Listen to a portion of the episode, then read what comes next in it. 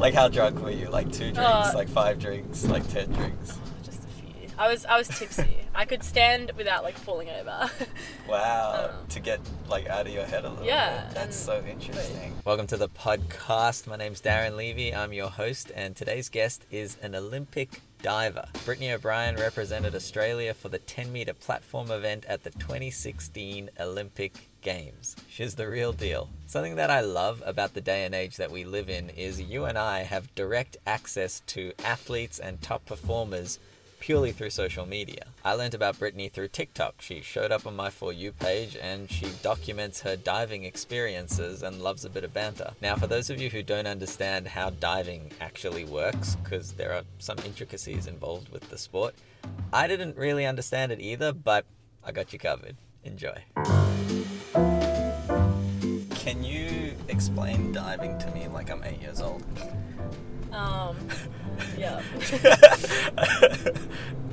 So lots of lots of flips and stuff. Okay, yeah, yeah, um, yeah. And you have like five, or between five to seven judges, okay. and then the top like one or two and the bottom one or two scores get knocked off. So you take the middle three scores, and then you add them, and you multiply them by the difficulty rating of that dive. So every dive has like, like say it's like three point two difficulty. So you times it by that. So obviously you want higher difficulty, but like high execution. Okay. So it's a bit of a like risk.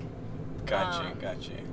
Yeah, and then like women do five dives, and you have to have like five different groups, so like a front, back, reverse, twist, or whatever. Um, and then men have six dives. So, yeah. Okay. And now, like, I'm five years old. No, I'm kidding. Um, does it does it bother you that like there's a difference between like the guys and girls with that? Because it's it, it literally would make no difference because you would do hundreds of dives a day. Oh, I'm glad because when I was doing platform, I couldn't do the handstand one. Okay. Um, and if I was a dude, like I have to, I would have had to do the handstand one. So Mm.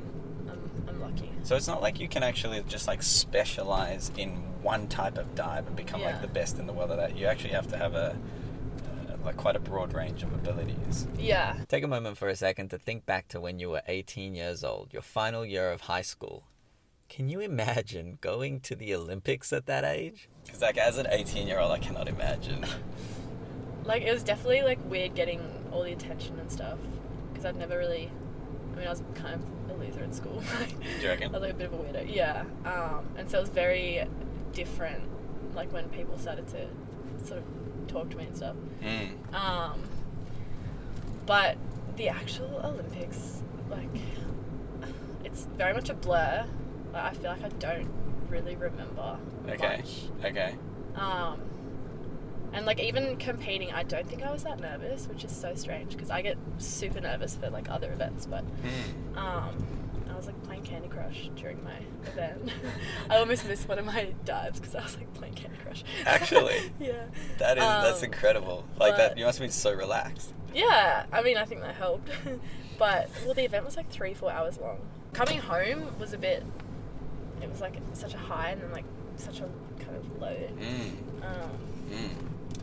And then also like right before the Olympics, I was having a freaking terrible time. Why? Um, I was just going through some some shit. So it was just like one of the like lowest points of my life, and then like a few days later, they're like, "Oh hey," because it was obviously a late call. I don't know. Yeah. Actually, so, so I read up on it. Can you can you explain what what, Yeah. what happened? Well, so I came I came second overall at the trials, Okay. um, and they generally take like top two, but the girl who was coming second the entire time, like, dis- I think she dislocated her shoulder. okay. or something like mid event. Um, and they ended up like just picking her instead because she's like the 2012 silver medalist. She's Right. bloody good. Um, but yeah, she just didn't recover in time. So like a week before, they called me and were like, "Hey, lol, want to go?" It's like okay. Wow. Um, wow. Literally a week before. Yeah, and I think that also helped with like the nerves because I didn't really have that time to like build it up. I was just like there, and I was like, okay, well, I mean, I'm here. Like, I can't, there's no pressure really. Mm. Um, Yeah, that's true. It's almost like a blessing in disguise. yeah, But it's not like a. It's not like, for example, like a boxing match where you have to condition your body to get to a certain point, is it? Or uh, or- definitely do. well, like uh, yeah, okay, Like if I, I mean, it's not now. I'm doing springboard, not platform, which is a bit of a different event. So it's not. I don't think it's quite as important. But on platform, when you're doing 10 meter, you're hitting the water at 60 k's an hour. So any okay. like extra kind of weight, um, like I'd put on a couple kilos and I'd get injured straight away. So- Really? Yeah, and then also like when you're landing in the water, like if you're slightly heavier, like it's just harder to get that angle. Wow.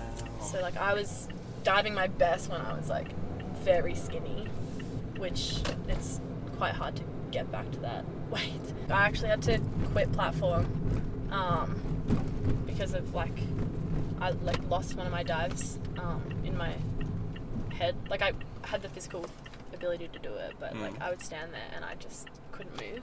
This is related to the 2020 Tokyo. Yes. Oh well, yeah. I mean, I didn't do the trials. I don't know if I would have got in, but yeah. There's a phenomenon in sport commonly referred to as the yips. It's when an athlete has performed an action thousands of times. It's a fully developed skill, but they suddenly are unable to access that muscle memory and it's it's crippling. This fascinates me because in Brittany's case, she had performed a particular dive from the 10 meter platform thousands of times until one day she just suddenly couldn't do it. And I Yeah. remember your TikToks like explaining it. Yeah. Um, but that was like at the time it was happening. Well, that was last year.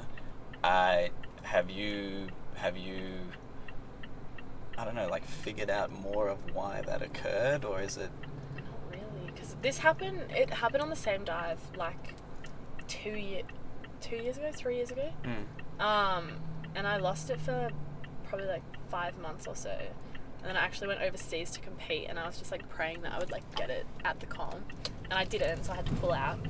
Um, and then I got home back to Sydney, and I just did it one day, and then I was fine from then. Like I could do it for the next like two years, no problem. Hmm. Um, Y- Is it when you when you like just suddenly can't do it? Is it like a certain part of the dive that you just can't access, like the muscle mes- memory to do it, or is it you literally are standing there and if you were to jump, you just belly flop?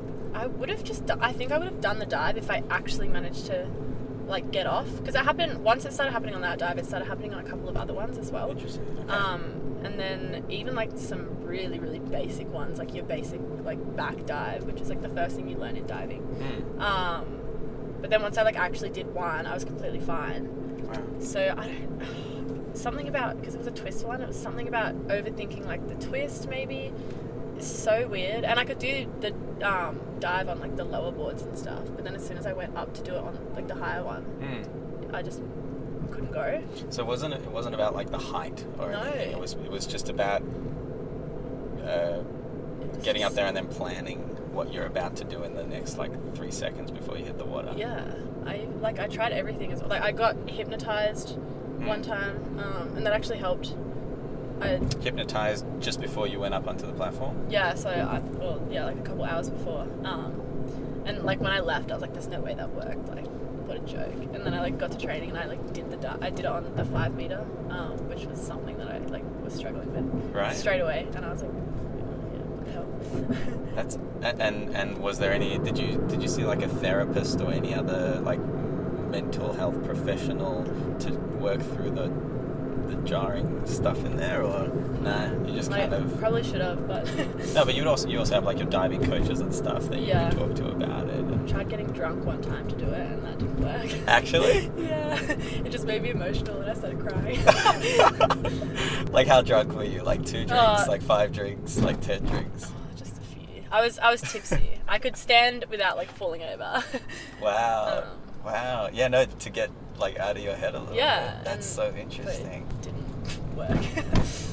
That's really interesting because I I was reading through like the comments on the TikTok where you explained that. Mm. So And many people could relate. Yeah, and so, some people refer to it. I saw someone call it the yips, and you were like, yeah, yeah, that's it, that's it. I think. Um, yeah. And it's a very common thing in sports where someone could have done the same action thousands, tens of thousands of times, but it just just one day. Yeah. Do, you, do you reckon it could be related to like other stuff that's happening in your life at the time? So completely unrelated to that, but just like I don't know, maybe. Um, like for example, um, my dog Polo passed away earlier this year, and it was very sad. And it's like the, the first time I've lost like a uh, like I've never lost any like close family or anything like that. Um, and like I was sad, but it didn't really.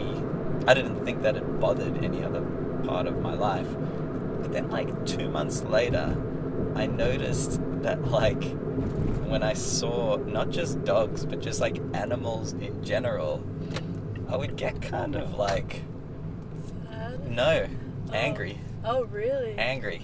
And I started seeing a therapist earlier this year, and um, I brought this up with him, and he was like, "So there are different stages of uh, mourning the loss of someone or an animal or anything, and that anger can come out sometimes directly related to." You know the the person or the animal, but it can also just come out in different parts of your life, and then, fuck man, and then like we really psychoanalyze the shit out of me, and like all the stuff around childhood and all of this just like stuff that I would have never ever would have thought had anything to do with Yeah. the passing of my dog. Um, yeah, so it's like okay, and it started to even affect like on the social side of like these types of interviews where people would say things and like I'm pretty like light with this and it would trigger me and kind of just make me like annoyed Yeah. and then go home journal and kind of like really process through the thought and it's like fuck there's a good chance that's actually just related to the passing of my dog like four months ago or yeah the, the brain No, I definitely think were trickster. factors. Like, I think, I mean, it all started happening. I don't know about like the first time, but in this recent time, um, it was just after COVID, mm. um, Yeah. and I think I went from like pretty much nothing, no training, to like training full time kind of thing, and I think also last COVID, I like very much experienced life without diving for the first time, Mm. and I kind of loved it. Obviously, I love diving, but I just loved having energy for other stuff and like time, and I was able to put energy into my business and like Wow. friends and stuff. And then as soon as I went back to training, I just had no energy ever, and like everything just kind of fell apart like outside of diving. Um, and I think maybe like a part of me was like, I don't want to do this. Sure. Um, but that's terrifying. It's a terrifying thought Yeah. when you've put 10 plus years into into it, right? Yeah, and then I think maybe that kind of came out in my dad, and I was like, you don't want to do it, so like don't do it, kind of thing. Um, Is that why you changed from 10 meter to was it 3 meter or 5 meter? three meter now, um, which I love. I actually love the. I'm very inexperienced, but um, it's so much more chill. Just it's a lot easier to train, but a lot harder to compete than platform because you've got the added element of the bouncy springboard. And are there more people that are doing it? Yeah, Yeah. yeah, there are. But like one rogue movement, and you're like bouncing into the middle of the pool, so it's Yeah, I feel like most of your like TikTok fail videos are from like the Yeah. best. Yeah. it's interesting, man. Like I, I, uh, I find the when I think about my friends, who most of my friends work, like work in a pretty stereotypical like corporate role now. I'm 28, so they're all in like their like profession, like they've studied and everything. But there were there were levels to like their and my, but like success. So first, like when you're leaving school or whatever, it's okay now. Um, you're gonna get like some sort of a degree, and then for a lot of people, once they got that degree, they were like so happy for like a week, and then they were miserable yeah. because it's like, well, now what? And then and then I'm also noticing now, like some of my friends are starting to have like families and kids, oh my god. and other people don't have partners, so they're like miserable because they don't have like that thing that they've been looking forward to. But then the people that like have it, or some of them that have it, once they've gotten it, they're like, okay, shit, now what? Do you think it could be around like you, you, you made it to the Olympics and then to go to the Olympics twice or three times or however many times, like that's great, but you I'm guessing there would have been some lifelong goal to get to the Olympics, no? Yeah, but again, as you said, like I want more. Like, I, yes, I've been to the Olympics, but I don't know. In the back of my mind, I'm like, oh, you were just a replacement. Like, you haven't actually Right. made it, and you haven't. I didn't final. I made the semi-finals. Like, I could have done so much more. Right. Um, so there's always like more to do, but then also I'm like, shit, what am I doing outside of diving? Like, I dropped out of uni. I don't have any like. I mean, I don't really earn that much money at the moment. Like I don't know what I'm doing, and like, am I really gonna invest all of my time in this sport when it's so unpredictable? Mm. Um, and then like after it, I mean, I don't know. You kind of retire and you're like sort of left with like not a whole lot. So. At what age do you retire? Um, Um, diving, like, what's the lifespan of that? it's pretty young. I think platforms generally younger because it's harder on your body. Mm. Um, but probably like the late twenties is like the oldest that you can kind of like. There's a couple like early thirties, but not many. Um, yeah, probably like 26, 27. Mm. I'm coming towards the end of my lifespan. Does that does that like fuck with your head? Kinda, but I don't know. I feel like I'd be okay without it. Um, but then also like I don't know. I feel like there'd be a big part of me gone. So like a lot of people retire and then they end up coming back because I Mm. think they realize like I don't know. I don't really have anything else. Sure, but you Um, but you do like you've Yeah, I try you've, to. you've diversified like really really well. yeah. At least in my opinion, I think like with what you've obviously you've got a, a business. Because Brittany trains twice a day, it doesn't really leave time for full time work, let alone part time work for that matter. So she has a pretty brilliant jewelry brand called Draco Jewelry, and with her TikTok following of over half a million people, she regularly works with brands to promote products and events. I've just signed with an agency though. Mm. Um, so that's, I think, gonna try and like take some stuff, like stress of like trying to actually find collabs and stuff. Mm. Um, but like negotiate as well. People don't really, people didn't really take me seriously when I was just like doing it myself, and I'd get very much like screwed over. I think. Brand deal wise, Yeah. you know I've never done a brand deal. Really. Yeah. It's like I have this like romantic thing around. It comes from like when I worked like this corporate job for three years. I hated the fact that like you're only as valuable as like the the, the income. Like you're extremely replaceable and all this kind of stuff. Yeah. So I was like, all right, well, like if, if I was ever to do it, um, or if I was ever to like have a business or, or, or earn an income without an employer, I really just don't want somebody to say, you get X amount of views, you- Yeah. this is what you're worth. So whenever I like have some sort of interaction with the brand, I always like, I want like a like two, three times as much as what they're Yeah. they're offering, and I'm like, one day somebody, one day I'll be relevant enough, and they'll just be like, okay, do you know what I mean? Yeah, but that's good because you just stay authentic as well. Like I think a lot of people see brand deals and they're like, "Oh, fuck, she's a sellout." um, I think it's changing. I think people are becoming a lot more understanding that okay, this is just part of Yeah. their job. Do you like being recognized the streets? Like it definitely happens. You have the following for it when someone's like, "Oh my god," like Brittany, or if they're like, "Oh my god, the diver chick." Do it you does like it? happen, but not as often as like a lot of my friends. Even ones who have like less followers. Mm. I think a lot of my followers are from overseas as well. Mm. Um, I like it. I think I'd get pretty annoyed if it was like everywhere I went kind of thing. Okay. But the amount I get is like good. It's a bit of an ego boost. So you like Um, being famous? So. No, it's, no, it's it's like when I'm with. Oh no, it was so embarrassing. I was with my boyfriend's family. Yeah. Um, and like I don't really know them very well, Okay. and they don't know that I do like TikTok and stuff. They Mm. just know I like dive. And we were getting ice cream, and these girls started like taking sneaky photos of me. Right. You Um, saw what was happening. Did your boyfriend's family see it happening? No, I like whispered it to my boyfriend. Okay. And then he announced it at the table, and they all like turn around, like, "Why are they taking photos of you?" And I was like, "Oh, TikTok." And they're like, "Oh, like, can you explain?" I had to like show them my TikTok. Are they like that's fucking weird No, or? I, I think they were fine with it. Yeah. But no, yeah, it was just a awkward. But It's weird. I'm like, right? so, I'm very embarrassed of my TikTok. Why? Like, I don't. I don't It's know. so fucking entertaining. I don't tell people that I do it. Why? I don't know. Like people ask what I do for work, and I'm like, oh, like I coach and I dive. That's it. Mm. I don't know. I just, yeah, I don't.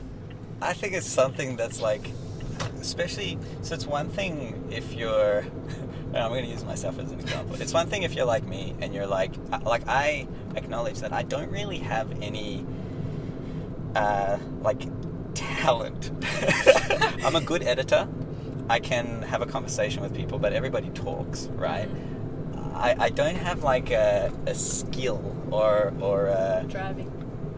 hey look you know I only got in like nearly five accidents. yeah, no, nobody will really see that side of it. But no, no, no. Like I, I acknowledge that I don't really have like a, a, a skill that I've worked on for ten years or however Mm. many years. So I'm like, okay, if I want to actually do this full time, I really have to work my ass off, and I have Yeah. to like content output and all this kind of stuff.